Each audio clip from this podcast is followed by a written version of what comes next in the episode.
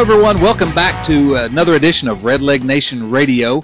I'm Chad Dotson. Joining me again tonight, uh, your friend and mine, Joel Luckhaupt. How you doing today, Joel? Good, Chad. This is the most important podcast we've done this year, I think. I think it's not even close. Um, it's the only one, right? given given that we've been on hiatus for a little while, I I was afraid we'd gotten canceled by the home office in uh, uh, Kalamazoo, Michigan, but uh, yeah, and no, we're back. One day they just contact us and they're like, "Hey, are you guys ever going to do this again?" And we're like, "Oh, I guess so." Sure, why not? Mm-hmm. Uh, it's not like we have much to talk about. It's been uh, really an interesting year for the Reds. Not always a fun year or a good year in a lot of ways, and we got a lot to talk about uh, in terms of what's going on recently with injuries, especially. We'll get into that uh, first thing, but uh, do you have any sort of general thoughts about the season so far, Joel? It's a weird season because, I mean, it's, it's a lousy season. It's been mostly a lousy season, but it's a you know it's been a weird season because there there are some guys that are having some pretty good years, and you go down and you look down the stat sheet and you're like, wow, you know, if I had known that these guys were going to have the years that they were going to have, I would have thought they would have been in a lot better position than they are. Now, granted, the way the Cardinals have played this year has not helped any of that. Um, but uh, you know, they're they're just uh, uh, I don't know. It's just one of those weird seasons that uh, it hasn't been fun, but it hasn't always been a disaster, and there have been fun parts, and I don't know. What about you? Yeah, well, it's similar. You know, there have been uh, there have been fun uh, parts of the season. There have been times when I thought, oh, here, you know, we might have it, might have something here, and then of course they hit, hit a big losing streak and, and ruin all that. Uh, the Cardinals, you're right. The, the Cardinals playing so well has really hurt the Reds, who are now sitting in uh, fourth place, 11 games out. But you know, they're really only, I think, four games out of the second wild card spot. if you want to really start talking, uh, talking, uh, yeah, they're four games out of the second playoff spot. Uh, well, I, talking play, playoff odds, which is, you know, I'm not, I'm not going to count on. I'll, I'll be honest with you, Chad. That doesn't make me feel very good. Well, considering how poorly they've played at times over the last month, it's amazing to me that they're even that close. I guess is the point that I was trying. You know, what's really weird is that I mean, if it weren't for three bullpen disasters, two of them in Philadelphia and then one of them against the Padres, uh, you know, right now as we speak uh, today on Wednesday evening, uh, they'd be working on what 11, winning eleven of their last twelve games. Uh, which just blows my mind because it doesn't feel like they've played that well. And granted, they haven't exactly played any tough competition over those 12 games outside of the Nationals. Uh, but still, you know, I mean, it's it's uh, it, like I said, it's a weird season. It's a you know, I kind of had already given up hope, so now that they're playing better, I'm like, well, I don't know, but I don't think they're going to go to the playoffs. So whatever. I, I don't either, and I tried to convince myself preseason they would, and of course the, the the way we all really decided that the Reds might have a chance at the playoff was to sort of squint at the roster and say, well, if they stay healthy, mm-hmm. and, and, and, you're right, some of the guys that have had good seasons make you think if this team is able to stay healthy, who knows? And, and the first guy to, to, to, mention when we're talking about that is a guy who suffered an injury today, and that's Zach Cozart, who's really been uh, fantastic. Uh, uh, for, I guess, well, fantastic in comparison to what we expected out of Zach Cozart. Uh, this year, and then of course he had uh, what may be a gruesome knee injury in this afternoon's game. Uh, what are your thoughts on Cozart's season, and, and what did you see there when he uh, ran over first base? Uh, uh well, I, I, was actually at the game, uh, and so I, I was kind of I was sit I wasn't working. I was sitting uh, back up in section 419, and um, it, it looked bad, but you know I and I heard that the video is even worse than what what I actually saw, and I haven't. I mean, I'm not a big fan of watching those gruesome injury videos anyway, so I'm not going to go back and watch that. But um, my my impression is that he's going to be out for a long time, which is such a shame. Uh, for for positive, I mean, because Zach was having such a good year, uh, especially way above what we would have expected from him. Um, but also because, and, and from a uh, more of a negative perspective, perhaps, but uh, that good year possibly could have allowed the Reds to be able to deal him um, for even if it wasn't for like a, a just a middling prospect or whatever. But you know, they would perhaps given Zach a chance to go play somewhere where he was going to be able to contribute to a winning team again. Um, you know, did I spend that properly? but anyway, well, I mean, it, yeah, and for once he had trade value, is what I'm trying to say. he had some trade value, and it's the one place probably on the diamond that the Reds had a uh, a ready-made backup as well in uh, Eugenio Suarez. So, um, Right. yeah, it's it's just unfortunate in every respect for for Cozart uh, himself and, and for the season he was having, and, and for the Reds, not just because now they're out of a starting shortstop, but because that's another uh, that's another trade chip that may not be available. What's You have I, I said a go ahead. you have to wonder if Walt is starting to feel like, okay, I'm going to start dealing guys before they, you know, we don't want them to all start uh, getting injured and losing them. You know, with uh, uh, when the Cueto had that little bulky elbow situation a, couple weeks ago, he probably started puckering up right then, like, oh man, I got to get, you know, I got to do something, which is a bad position to be in, you know. It is. It is. Uh, and, and you know, we said a moment ago that we thought the, for the Reds to be competitive this year, they really needed to stay healthy, and it's been the exact opposite of healthy. I mean, this team has just been snake bitten, uh, and it's a team with no depth that couldn't afford that. Obviously, somehow they're hanging in there, uh, kinda, Mm-hmm. but uh, Well, they're playing bad teams. That helps. So. it always helps uh, to play the bad teams, especially when you are a bad team. But uh, Brandon Phillips uh, was having a year that was, you know, somewhat better than I expected as well. I, again, not an incredible year, 314 on base percentage, uh, 386 slugging, but still uh, an okay year, an, an acceptable year Mhm. in my opinion. Mm-hmm. Um, and of course, he's hurt now. Uh, uh, Devin Mesoraco, obviously. Um, Marlon Byrd. Who else? Who, who else? Well, Billy? Hamilton's uh, dealing with a wrist issue right now, so he didn't play today. Uh, who knows if he'll if he'll come back anytime soon? Or you know that that's the the frustrating. If there is one truly frustrating thing about this season, it's been the roster management. And you know we had Devin Mesoraco on the roster forever when he when it was clear he wasn't going to play, uh, at least not more than pinch hit. Um, you know, and then uh, uh, now we have basically a four-man bench where three of the guys, or you know, two or three of the guys on the bench uh, can't really play because they're not healthy. Um, and it's just, you know, that's just a disastrous situation to be in. And and it's a weird, it's weird that this is the situation that has arisen because the Reds have actually made what like a half dozen 40-man roster moves, which is unheard of at this point in the season to have so many changes on your 40-man uh, only into June. And it just, you know, it's such a it's a weird season. I, I've already. I think this is the title of your of I this think- podcast. It's a weird season. I think we've landed uh, landed on the title. Absolutely. Uh, I do want to point out. You said that there's a few guys on the bench that couldn't play because of injuries. It looks to me like there's a few guys on the bench that can't play because they can't play. Well, Negron, Schumaker, uh, Brennan Boesch are uh, not exactly distinguishing themselves uh, this season. Um, yeah, it's it's been a strange season all the way around. Uh, Mesoraco, that whole that whole thing, uh, and if you haven't been paying attention, uh, where, where have you been? I guess it's our fault for not doing podcasts about it. But uh, they just keep Mesoraco on the uh, on the uh, roster, on the 25 man roster, for weeks. Uh, he, he couldn't play in the field.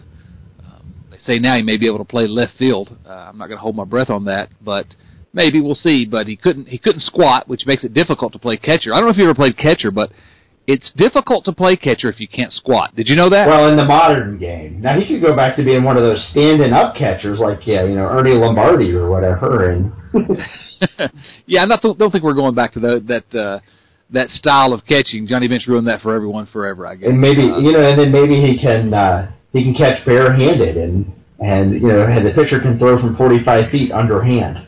I mean, our Well- our bullpen almost does that. So Uh, matter of fact, actually, that might that might benefit the Reds given their uh, the current state of their pitching staff uh, or their bullpen. But uh, so they kept Mesoraco on the on the 25 man roster, and the whole idea was, well, he's going to get to uh, DH during the uh, American League games. And of course, when it came around to the American League games, he was unable to DH very often, uh, certainly not often enough to justify a roster spot. And and that's something we've complained about over the years. The Reds keeping guys on the 25 man roster when they probably could have had a would have been better used to call someone else up. Then again, the way uh, this roster the 40 man roster is so thin. I don't know if they had anyone they could that could replace Mesoraco on the on the 25 man uh, anyway. And uh, what do you think? Ultimately, that's the big issue that the yeah. that the depth of talent within this organization is so sparse right now, especially at the higher levels of the minor leagues. Now there are there is some talent down there in single A and, and double A, but you know not guys that are ready to come up here and produce. Um, and so you know that's and that's the shame of the whole situation and why we knew going into the season that they wouldn't be able to handle very many in- injuries. Right. It, what do you think about the idea of uh, letting Mesoraco get some work in left field? Uh, I don't know. What here's here's my thought on Mesoraco, and, and you know, I, I have no I've no, had no conversations with anybody that has led me to this. This is just my own brain doing its thing. Um, I have a feeling that they want an alternative position for Mesoraco because they're afraid he's not going to catch, which is not is not that shocking. Uh, but given that he can't go play first base because he, there's a guy there already, uh, they're they're trying him out in left field, and they want to try him this year. The reason why they're going through all the effort to do it this year is because they want to know whether or not they have to find somebody to play left field in the off season. That's my guess. My guess is that their their long term projection right now, in case Mesoraco cannot uh, you know, go back to squatting because they say even after the surgery, there's still this possibility um, that he won't be able to squat because the guys that have had this injury, none of them have been catchers. They've all gotten better after, you know, the impingement has, I don't know if healed is the right word, but the impingement is cleared um, and, you know, performed, you know, admirably. I don't know, and I don't know exactly everybody that's had that surgery. I don't know if maybe some guys weren't able to come back completely, but um, there's still this possibility that if he can't catch, that you need to find a place for him. And outside of a, a trade of Joey Votto, um, which, while unlikely, uh, I mean, there's still that possibility, but it's highly unlikely. Uh, you know, I think they want to know if, if Mesoraco uh, is at least non-embarrassing in left field to the point that they feel like they may not have to go out and get a left fielder next year. Does that make sense? It does make sense, and and that's uh, that's really something I hadn't really considered um, in terms of Mesoraco playing left field full time. Because my hope, I guess, maybe it's just me looking with uh, rose-colored glasses at this, is that the idea would be he he can get the surgery after the season probably be ready in four months, uh, according to what I've read. Uh, after the surgery, and so maybe so maybe be ready for next uh, next season to start and, and catch at that time. And, but since he can get uh, recovered during the off season from the surgery, why not let him why not let him play left field since it doesn't bother him really? It, the only time it bothers him, reportedly, is when he squats to catch. Uh, I question whether that's the case because uh, he couldn't play very much uh, as DH during those AL games. So I wonder how much it's uh, bothering him outside of just squatting. But again, I don't have the information that the Reds have, and so I guess my my best case scenario would be that he he's it's just a way to get him in the lineup, especially given that the Reds don't have a left fielder right, right now, and they they literally don't have a left fielder. Uh, at this time, but they did have, but they did have a left fielder. I think when they started this conversation about trying him out in left field. Yeah, I think you're right. I think you're right. They did uh, a left fielder, uh, a, a short timer probably right. uh, just this season in Marlon Byrd, and certainly Byrd's not going to. Now that he's injured, he's not going to get the at bats that would make that option kick in. Theoretically.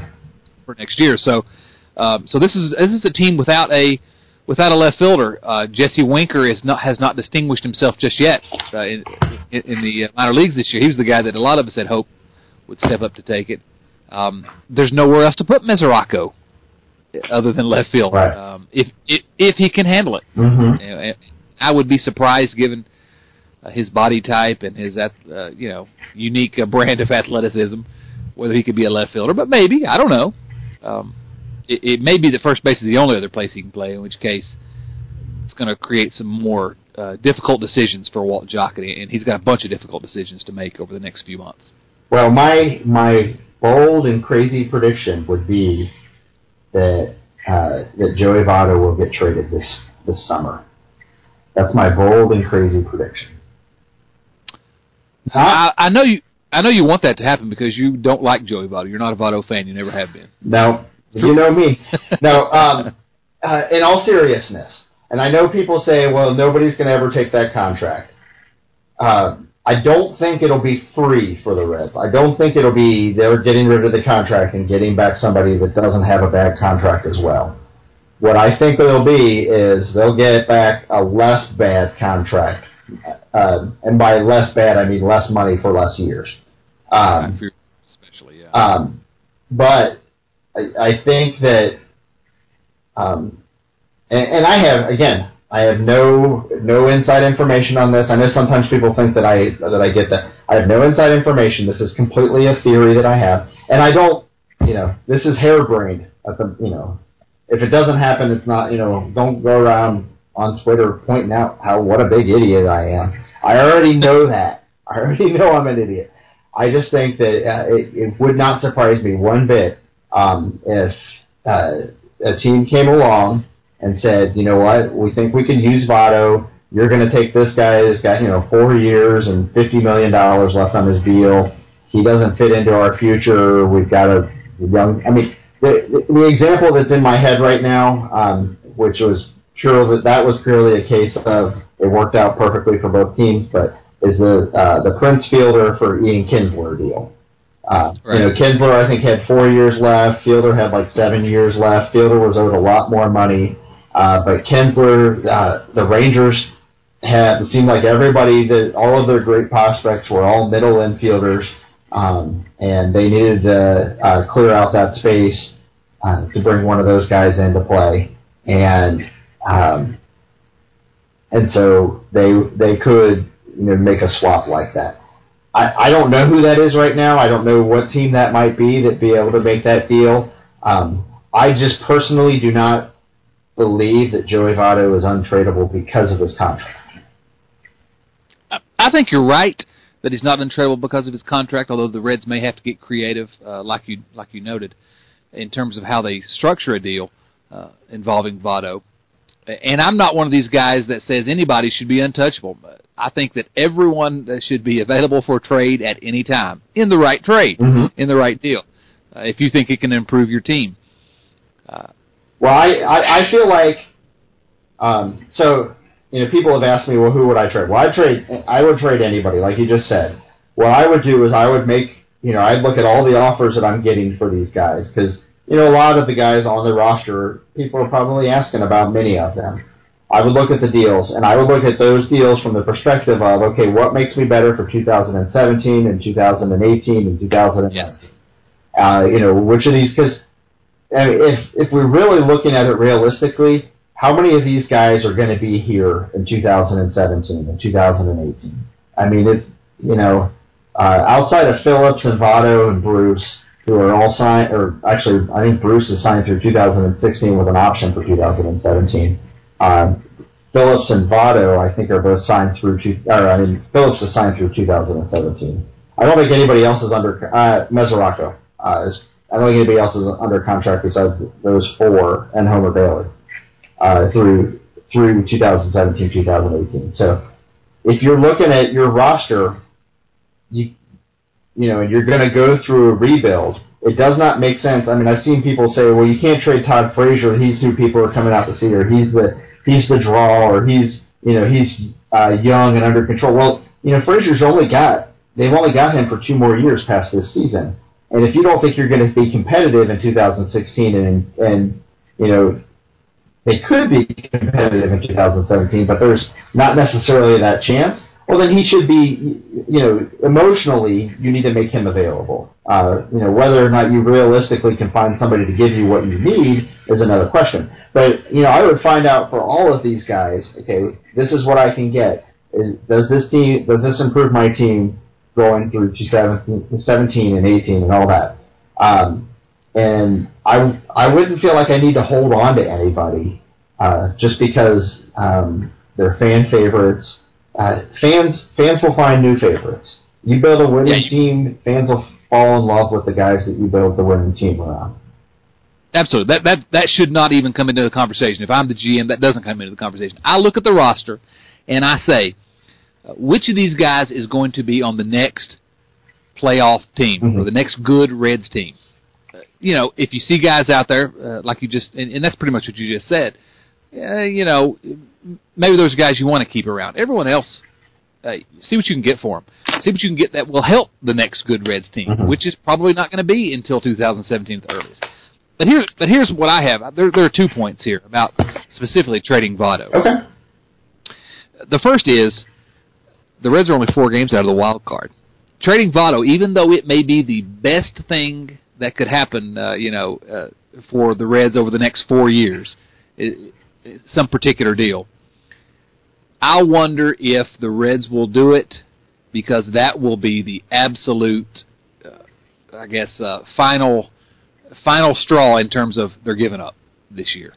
And I just wonder whether, and, and this is just me speculating. I don't, I, I certainly don't have any inside information, but um, it just looks to me like they're going to try to hang on as long as they can this season and pretend like they're contenders as long as they can. And maybe I'm wrong. They may have, already, you know, they, they Bryan Price is headed towards a youth movement, which doesn't really uh, fit in my, my theory. But it is, but trading Votto would be the a very public, in terms just on the PR side, very publicly giving up on this year. But the thing is, is I mean, trading Cueto or trading Chapman or trading Frazier or trading anybody. I mean, not anybody, but trading you know any of these star level players is going to be this send the same message. So well, Cueto, you could. I, I mean, Cueto, you can argue. Well, he's he's leaving the end of the year anyway. Let's get something for him. Mm-hmm. Uh, sure. We've got we've got Votto for a while. We've got Frazier for a while. Sure. Sure. And again, I don't know who they're going to deal. And they may only end up dealing Cueto and Leake because they're going to be, you know, uh, um, and well, I don't know. The second, the second point that I had there um, is we talking about. You, you said look at look at the roster, see what you can get that's going to make us better in 2017 and 2018. My question is: Is Walt Jocketty going to be general manager in 2017, 2018? Is he going to be motivated by trying to build a roster that's going to be competitive two or three years down the line, or is he going to be motivated by doing what he can to improve the team right now? You know, uh, and, I don't, I don't know, I don't know the answer to that, but uh, I don't. I think those are questions that uh, go into this whole discussion of who do you trade. I don't get the impression that um, and, and maybe I'm just missing missing the quotes. I don't I don't get this impression anymore that the Reds think that they're competitors this year. Um, and uh, you know the, the quotes about the youth movement, and it wasn't just Bryan Price that was saying that. I saw some quotes from Walt Jocketty saying that you know they're uh, right after they swept the Nationals and then they went and dropped two in Philadelphia. I think he said something along the lines of, uh, you know, we're not um, we're not delusional to think that uh, that three game series, that three game sweep means that we're. Uh, I, I don't want to put too many words into his mouth, but it was something along that line that we're not uh, anything, you know, that we're necessarily um, competitors at this point in, this, in the series, or, or the you know that we're contenders right now. So um, I just don't. I don't get the impression and I see a lot of people say that, oh, well, they're going to hold on to these guys for as long as they can. They want to, um, and they may hold on to them through the All Star break just because they want to have some of those guys actually be on the Reds uh, and in the All Star game. Um, I hope that they don't, you know, that that's not their big motivation, but um, I just, I think, you know, I think within the next month we're going to start, um, we're going to start seeing deals am, am I wrong in thinking that the Reds could really? This is a sort of a, an inflection point in this organization's uh, history, in, in, which I think they could sell a youth movement.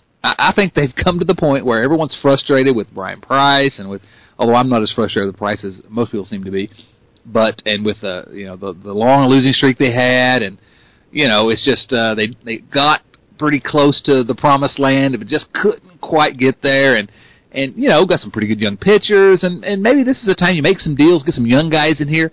Seems to me like this is a, like I said, an inflection point, a, a time when maybe they can make the case that hey, it's a youth movement.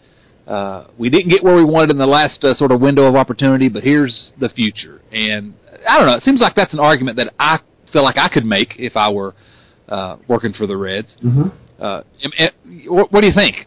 Well, I, I, I absolutely think they could. I think I mean there's certainly going to be some fans that are going to be irritated and ticked off and protesting. There are going to be fans that are irritated and ticked off no matter what they do. Right. It'll just be a different set of fans, you know. Right. Um, but I think they could sell it. I don't think it would be a hard sell. I think you'd be able to say things like, um, you know, look what the Cubs have done, and look what the Astros have done, and look what the you know, you know, you could bring up the Twins, even though I don't think the Twins exactly compare to the other two based on their you know their life cycle that they're in right now. But you know, look at what these other teams have done. We have you know Winker and Stephenson and Waldrep and all these guys down in the minors, and you know they they you know are going to be coming soon.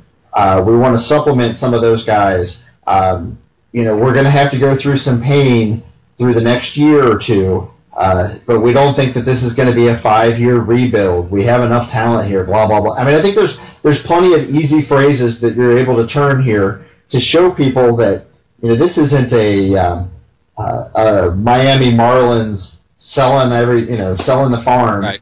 kind of a situation. This is a uh, just the kind of normal life cycle of a team, a, um, you know, a mid-sized market team uh, that we have to go through. Um, you know, some of these there's going to be pain a couple years, and then you know, I, I, I think the hard part is convincing people that you're not creating a 2001 to 2008 uh, scenario. That's the hardest part they're going to deal with. Well, I think you're right. Uh, and I think there are a lot of us uh, out here in Redsland who remember those bad days and remember sort of uh, how awful it was during that time. And, and, and a lot of us are concerned that Walt Jocketty's not the guy to lead that uh, that renaissance uh, of the organization. I mean, you talked about the Cubs, and uh, we don't have a, a Jed Hoyer or a Theo Epstein here, in, in my opinion. Right. But I think you could sell it. I think you could sell it, and I think that they've they've probably waited way too long. They should have started doing this a year ago. Uh, they should have seen the writing on the wall.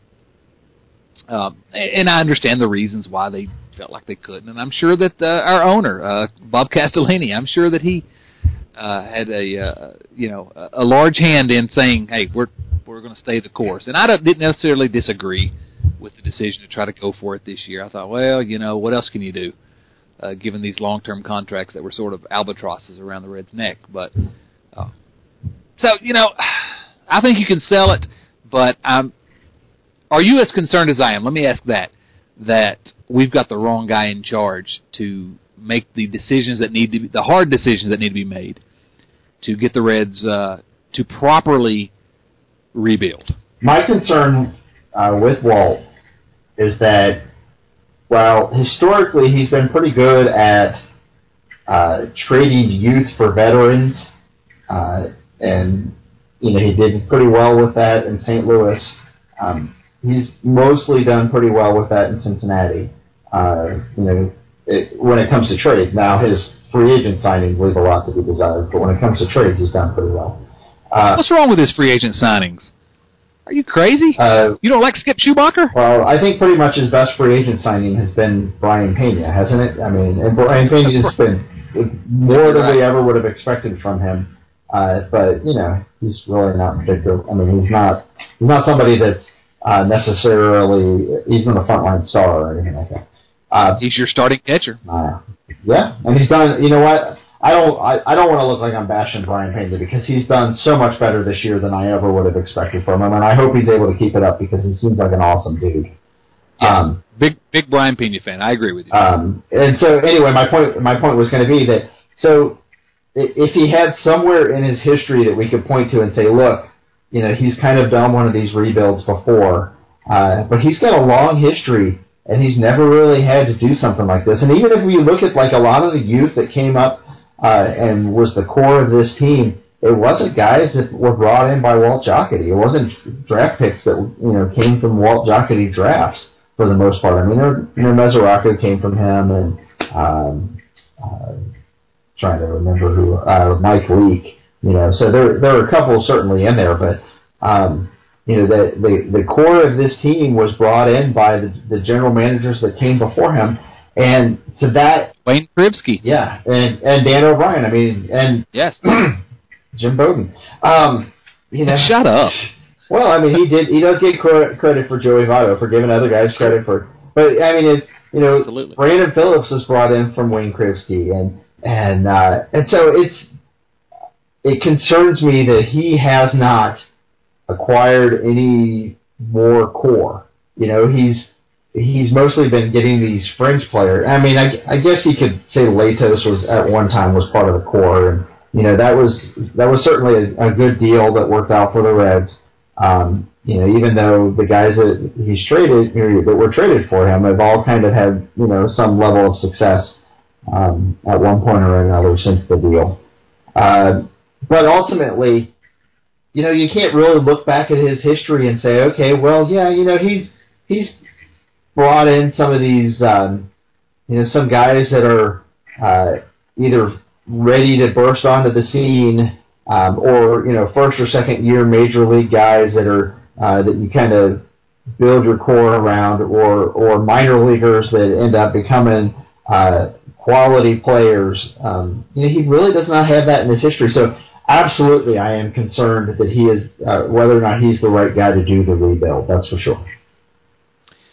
You're right. The only guy I can think of, just off the top of my head, trying to think, is uh, you mentioned Latos, and of course he was uh, flipped for Anthony DeSclafani, who I I'm, I'm a I'm a DeSclafani fan. I think he's going to be a decent uh, a decent pitcher for the Reds. Yeah, but he's, that's my know, concern. Ultimately, when you look, I mean, and I I'm satisfied with what DeSclafani's done so far, but ultimately, when you look at that, Latos' ceiling was uh, you know a one or a two, and I think DeSclafani kind of falls more in that three or four area. So even then um, you know, it, I don't know. I don't know that it necessarily is a net positive.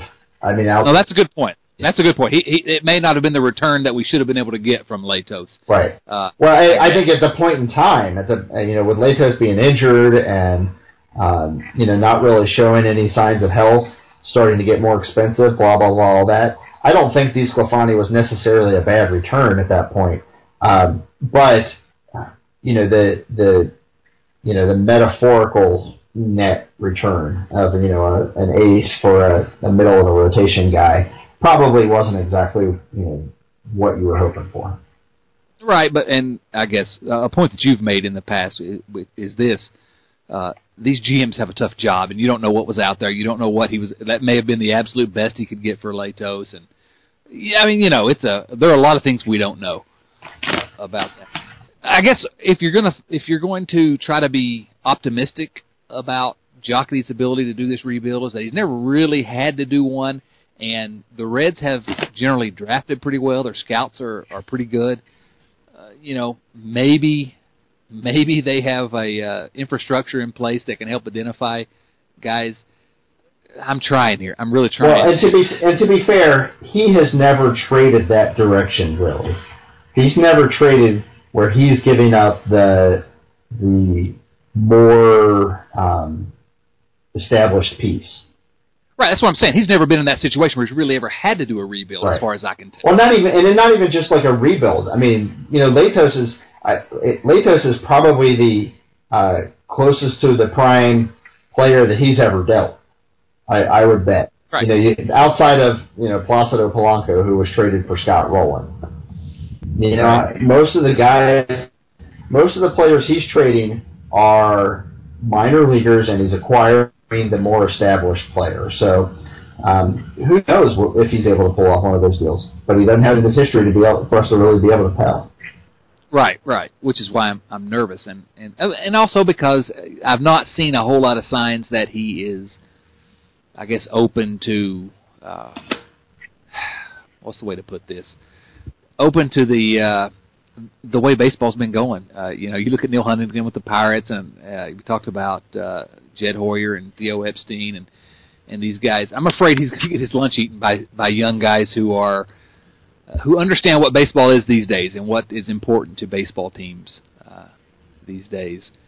And, and maybe that's just maybe that's unfair. Uh, maybe the Reds' uh, analytics department is going to lead him in the right direction, and maybe he's absolutely willing to to to listen to everything that uh, they have to say.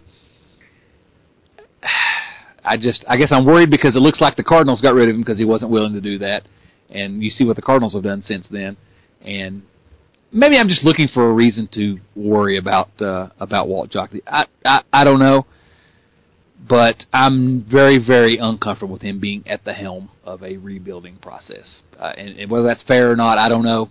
Uh, everyone will have to make their own decision on that, and we'll see how he does it. But I'm worried about it. Okay, duly noted. I'll I'll write that down in the book. Yeah, write that down. Chad is worried. Okay. Chad's Chad's constantly worried. A lot, a lot of that, a lot of that good that worry's going to do because regardless of how we feel about it, he's either doing it or he's not. He's not, you know, I he's not going to be out of a job before either it happens or it doesn't.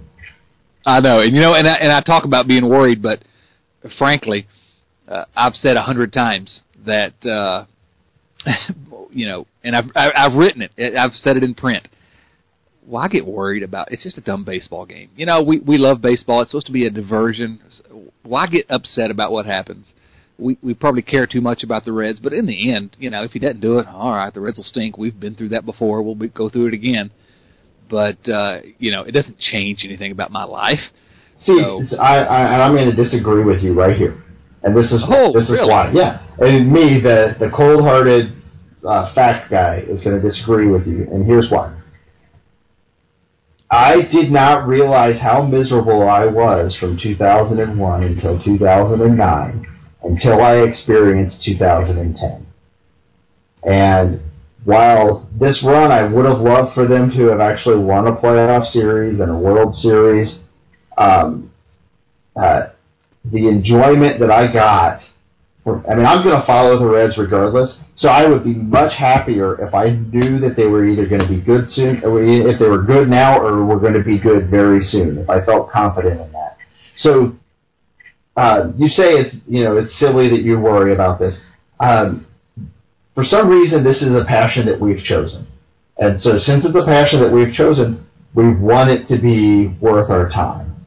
And uh, Unfortunately, I don't. I think it'll be easier for it to be worth our time um, and enjoyable than it will be for us to turn away and ignore it. So that's well, why no, I'm worried. I, th- I think you're. I, I think that's completely logical. I've been trying for the last few years to straddle this line of when the Reds are good and playing well, let's let that cause me enjoyment and make me happy. But if they're not playing well, don't let it get me down because it's just baseball, and that's tough to do because you say uh, that we'll turn away from them uh, and not pay much as much attention to them if they're not good, which is true. But I'm still going to watch most of the games, right? And it's and it's still going to hurt my head to watch them playing poorly uh, as they have this year.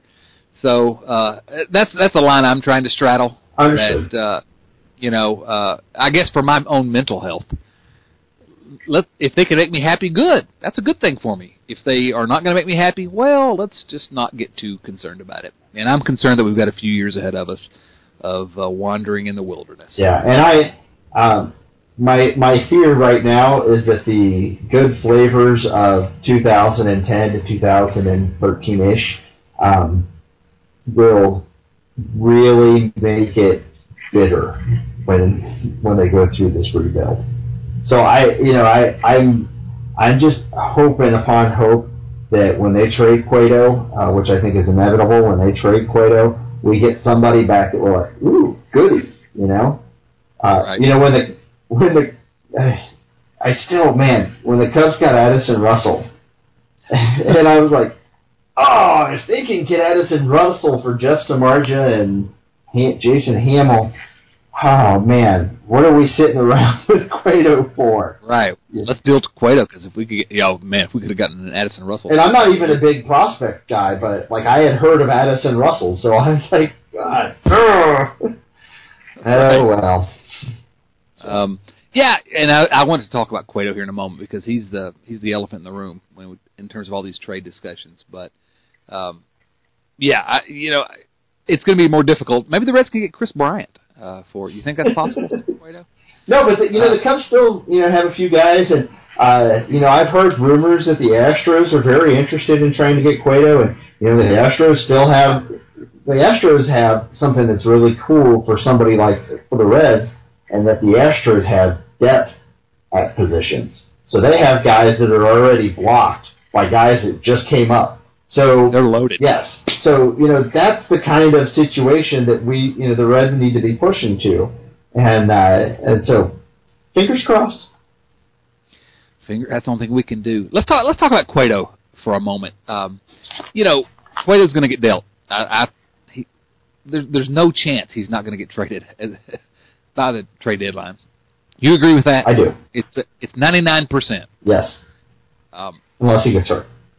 Unless he gets hurt, which is what I worried about a couple weeks ago. Not so much now. He's had a couple of really good starts uh, since coming back from uh, missing a couple of uh, missing a couple of starts, and it makes me really sad that this may be the last we see of Johnny Cueto in a Reds uniform. And, and I wrote a piece at uh, for Cincinnati Magazine this week that really was just written because it makes me sad to think of him wearing someone else's uniform.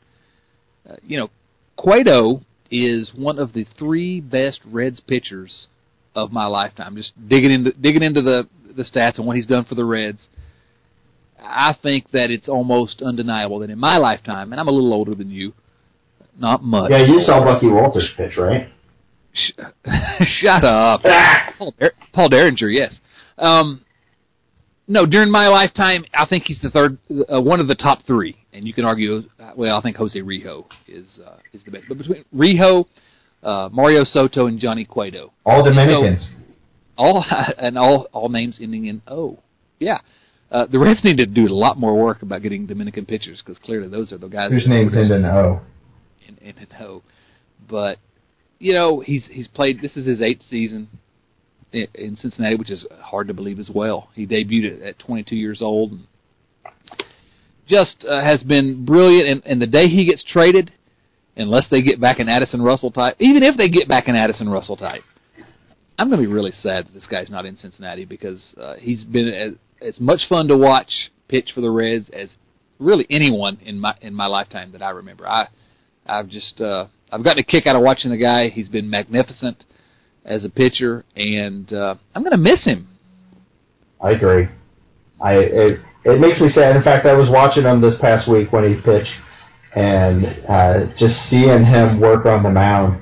Um, you know, it's weird because he's not like uh, he's not like Clayton Kershaw, where you can really just put your finger. I mean, Kershaw, or Kershaw's got that curveball and you know a great fastball. Um, you know, Johnny's become a very smart pitcher. And smart pitchers who have good stuff are, you know, they're so much fun to watch. Um, you know, good stuff, good control. Um, you know, he he knows how to like use his defense. He knows how. I mean, I'm sorry, that's very bad of a sabermetrician for me to say that because I know grips and all that stuff. But no, I. Right. Yeah, there's a reason why he underperforms his fielding independent pitching statistics. Um, and it's because he's had very good defense. But it's also because uh, he he controls the game. You know, the game never. It's very rare when you have those situations where it seems like you know Johnny doesn't have control of the situation.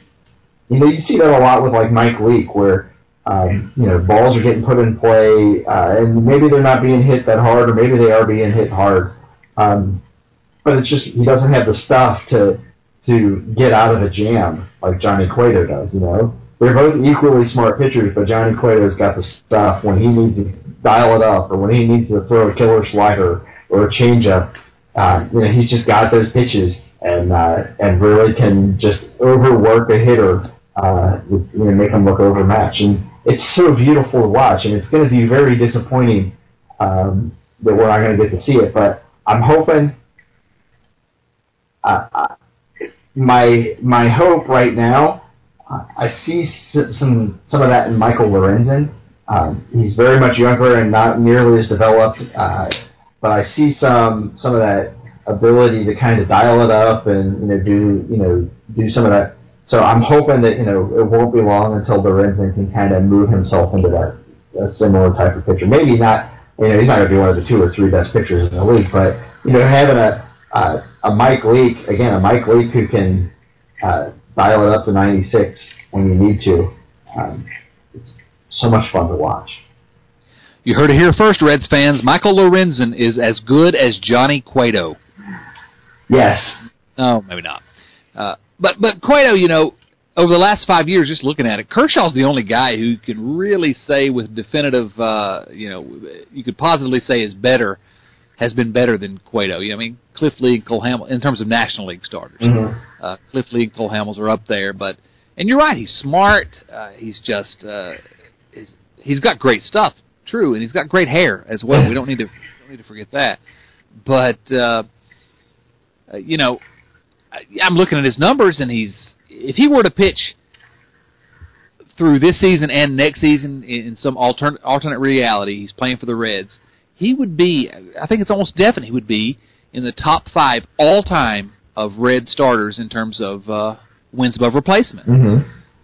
which is crazy. He's already eighth in uh, in strikeouts. He's let's see, what else do we have here? Um, and what's crazy about that, uh, most of all, is that he wasn't really that good of a pitcher his first two years. You know, I mean, 2008, 2009, he was still trying to figure things out. Um, and, you know, it was really kind of midway through 2010 before it really became, you know, Johnny Cueto. Um, and, and so that's, so we're really talking about a guy that's only had about five and a half years of greatness. Uh, and he, you know, he still ranks very highly on all these different Reds lists, you know you know, he does. He ranks very highly in, in a number of categories. I'll never forget there during his second year, and and I'm a I'm a Marty Brennaman fan. I'm always going to be. I know he gets criticism these days, but I'm just I'm I'm a fan of Marty Brennaman uh, because I grew up. He was sort of the the background music to my childhood. But I'll I will I hope I'll never forget during Cueto's second year when Marty said uh, in the way only Marty can say it. Frankly, I don't think this kid is ever going to get it.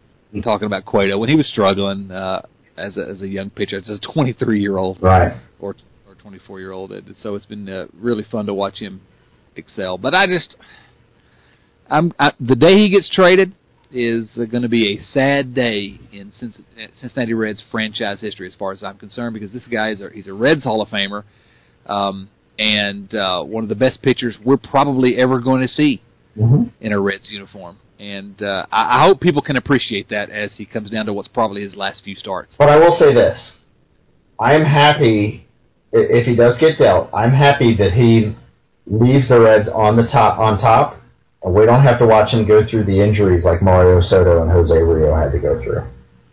That's true. You know, we'll, re- they, we'll remember him at his best. Exactly. And you know, if he gets to go to a good team and win a World Series, good for him. Yeah, you know. definitely. You know, if, uh, if the rest of the world starts to realize what we all all already know, that'll be awesome. And then if he goes and gets an eight-year, two hundred million dollar deal, more power to him. Just not with the yeah. I, I love Johnny Cueto, but uh, yeah, I'll be happy to see some other teams. I don't eight-year love anybody except my wife. exactly. You've committed to at least eight years with her, but with Johnny Cueto, uh, a little bit less upside than uh, less upside than in your marriage, um, in terms of the the back end of his career. Right. So I'll cheer for him wherever he is. Uh, he's and, and and you're right. I'll we'll be able to remember fondly. It, much like with when Aaron Harang comes in, you know you yes. You know it's it's good to see him, and you remember the good times. Um, you know, and it's it sucks that he you know sucked when he was here a couple days ago, but um, it was still it's still good to be like, hey, you know, Aaron Harang was a really good pitcher when he was here. Yeah, I did the recap at Red Nation the night that the Reds beat him up a little bit, and that's what I wrote. I said, I, you know, I'm glad the Reds won, but I take absolutely no joy in watching them beat up on Aaron Harang because uh, Harang was a good Red uh, for a long time and an underrated Red for a long time. If he had had the same defense that Johnny Cueto had behind him, uh, you know, he would have had a lot better years, I think. Might have, might have won a Cy Young. There's a there's a huge difference between pitching in front of the worst defense in the league and the best defense in the league, and Aaron Harang pitched in front of some horrid defenses. He did indeed. Um, let me ask you about one other thing that I've sort of posed in print lately that I'd like to get your opinion on. uh, and this is my uh, proposal that. Well, my here's my question: Why isn't Todd Frazier a bigger star in this city? Uh, it just seems to me like the numbers he's put up the last uh, couple years, he should be the biggest star in town, and and maybe I'm just not not seeing it the right way. Maybe he is the biggest star in town. See, I don't know what does a big star in town look like though. I mean, in Cincinnati, realistically, I mean, it's not like you know, it, it's not like our media. Um, you know, we don't have the New York gossip columnists, so we don't, you know, we don't have guys following around celebrities and telling us everything that they're doing. Um, you know, even I think George Clooney was in town recently, and he just went out to a bar. You know, you know, so um, I'll say this: I ran into Todd Frazier and his wife at uh, Cold Stone Creamery in Newport on the Levee, and this is the best story in the history of the Red Redleg Nation Radio podcast already. I didn't talk. I didn't talk to him because God forbid I talk to anybody in public. Um, but so you know, I was I was there. They were there, and the guy, the two kids in front of me walked out. You know, they, I say kids, but they were probably 18, 19, something. I don't know. Uh, they walked out, and as I was walking out, the Fraziers were still in the Cold Stone Creamery, and I walked out, and the kid said, uh, I could hear them saying, "Is that him? Is that him?" And I was quite certain they weren't talking about me. Um, so I said, I said, yes, it, it is him. That's Todd Frazier, and uh, he came out, and those those guys ran over and asked if they could get a picture. And then while that picture was being taken, another group, another couple came over and asked if they could get a picture. And while that picture was taken, there were two kids standing there that wanted to get their picture. And I probably sat and watched them for five minutes. And they, I think they took five or six different pictures. And and it wasn't just a, um, you know, here, yeah, I'll lean in and do a, a, nice little picture. Like Todd's like, no, no, no, let's move over here. You'll get it, but you know, the, the shadows won't be a problem or whatever. I don't know what it was. Um, you know, so he was very open, and, and, and then I found out after I, um, you know, went on Twitter and told everybody that I had uh, that I saw Todd Frazier like a little schoolgirl. Um, they, uh, I noticed that he was actually out with his wife celebrating her birthday, and yet he still, you know, in five minutes had people coming up and taking pictures, and he was doing pictures. So I think that's what a what a big time celebrity in Cincinnati looks like. You know, I don't think you know he's not going to be. Uh, there just aren't you know outside of Chad Ochocinco who is going around making his own you know building his own press.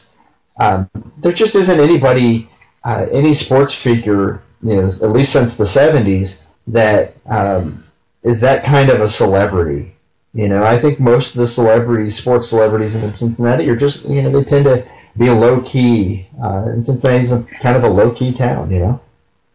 Well, maybe that's it. Maybe my perspective is off, but I just I look at the guy, and you know, sometime early next year, he's likely to move past uh, Chris Sabo into second all time in career uh, wins above replacement for Reds third baseman, second all time in Reds history. Yeah, he's a Little League World Series hero. His name's been known really to everyone um, since he was 12 years old. Uh, homegrown player, uh, finals the home run derby last year, all star, solid glove, just uh, you know, and hitting well this year. I don't know. I, just, I guess I just I feel like he's the type of guy that Cincinnati has always embraced, and maybe they have embraced him. Maybe I'm just not seeing it. Uh, maybe my perspective is off, but.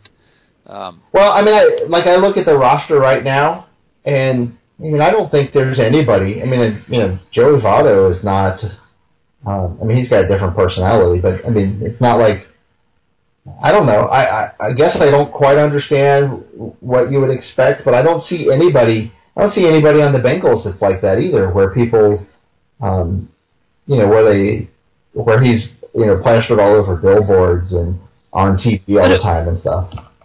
But who do people talk about? Votto and Cueto and Chapman and Bruce. Uh, seems like Frazier's just sort of uh, ignored a little bit, I guess, behind those guys. Well, and you got to remember, Frazier's only in his what third or fourth year. This is his fourth year, so yeah. um, you know those guys have been here for eight years.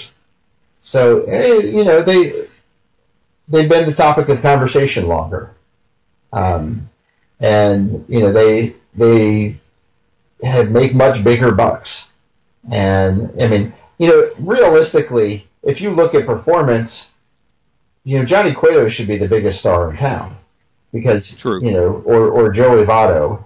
Um, although Votto being hurt the last, you know, a couple times over, over the last few years kind of diminishes that. But um, you know, Cueto came as close to winning the Cy Young, I mean, outside of the fact that you know he didn't get any first place votes because you know, Clayton Kershaw, but um, it, you know, but he's he had the, perhaps the best pit, uh, season by a pitcher last year, uh, by a Reds pitcher in 20 years. So um, uh, he should probably be a huge star, but you know he doesn't get talked about as as much maybe in the outside of you know when are they going to deal Johnny Cueto? I guess, Yeah, I, guess I don't right. know what I'm saying. I'm kind of I feel like I'm rambling, but I I don't know. I just don't I don't think Cincinnati has those kinds of celebrities. I just don't think they do. Maybe you're right, and you're right. If there's one guy that should be, I mean, uh, you know, Cueto has been an elite performer amongst his peers, uh, one of the greatest in the game, uh, and Frazier has been as well, but not to the level that, that Cueto has. All right, so whatever. we didn't answer any questions there. Uh, what else you want to talk about, Joel? I don't know. I think we covered pretty much everything that's important. And if people think other stuff is important, they're probably wrong. Yeah, it could not be very important if we haven't discussed it Mhm. tonight. Well, uh, then I guess well, let's let's wrap this thing up. I suppose. Uh, Yeah, they've probably already turned it off anyway. That's right. Nobody's listening at this point in the podcast anyway, so we could really talk about anything we wanted to. Uh, you watch anything good on TV or any movies you've seen? We could probably go into all that. Um, well, Joel, I appreciate you, uh, you know, taking some time to talk with me tonight. Always a good time to get together and talk about these Reds, even when they're not necessarily performing very well. Yeah. Although they have been lately. They have been. They swept the Phillies. Come on. You've got to be good to sweep the Phillies. Mhm. I mean, come on. It, it, it's the big leagues. Not everybody gets swept every time they go out there, right? Exactly. So we're going to root for the Reds to play the Phillies every game for the rest of the season. Yes. All right. Well, you know, uh, a lot of fun tonight, uh, and we're going to keep watching the Reds, and I hope we're back on the uh, on the schedule of uh, doing some of these podcasts because it's always fun to talk about the Reds. If you've got any uh, questions for us, send it to us uh, at Twitter at Red Leg Nation at Dotson C. That's me at D O T S O N C at Joel at J Luckhaupt J L U C K H A U P T. You really need to change the spelling of your name to make it easier for me to give out that Twitter handle, Joel. Okay. I'll get on that. Yeah, work on that. Um, no, you know, who knows what's going to happen? I'm going to hopefully avoid seeing Joel at the home run derby here in a few weeks. That'll be fun. Yeah. Yeah. Well, actually, I'll be at all the events. All, Oh, the fan fest and the game and the the the future stars game, which won't have any technically future stars in it anymore because they'll all be in the majors. right. I will uh, probably not be at the game, but uh, we'll be at all the others as well. So, uh, you know, if you see us, uh, you won't know what we look like probably. So ignore us. We'll be we'll be the guys you know staring at our phones in line. right the nerd the nerds tweeting during uh, the fan fest uh, but uh, I'm excited about the uh, the All Star festivity. That's going to be a fun time to celebrate baseball in uh, in a pretty good baseball town. We're not uh, the greatest baseball town ever, like St. Louis says they are. Mm-hmm. Pretty good baseball town though, and it's going to be a fun going to be a fun July, I think. And it's going to be an interesting July with all the trade uh, scenarios. Yep. All right, well let's uh let's get off here. You can check us out uh, at redlegnation.com every day, uh, and uh, certainly check us out on Twitter and go subscribe to the podcast at uh, iTunes. We'll have a link up to subscribe via iTunes or via RSS. And if you go to iTunes, give us a review. Uh, that helps us get uh, move up in the uh, in the search rankings and uh, give us a give us a good review if you if you like us. If you don't like us, shut your mouth. Uh, Joel, appreciate you, buddy. Yeah. It's been fun. All right. Yeah, it has been fun. Uh, for Joel Luckhaupt, this is Chad Dotson saying so long,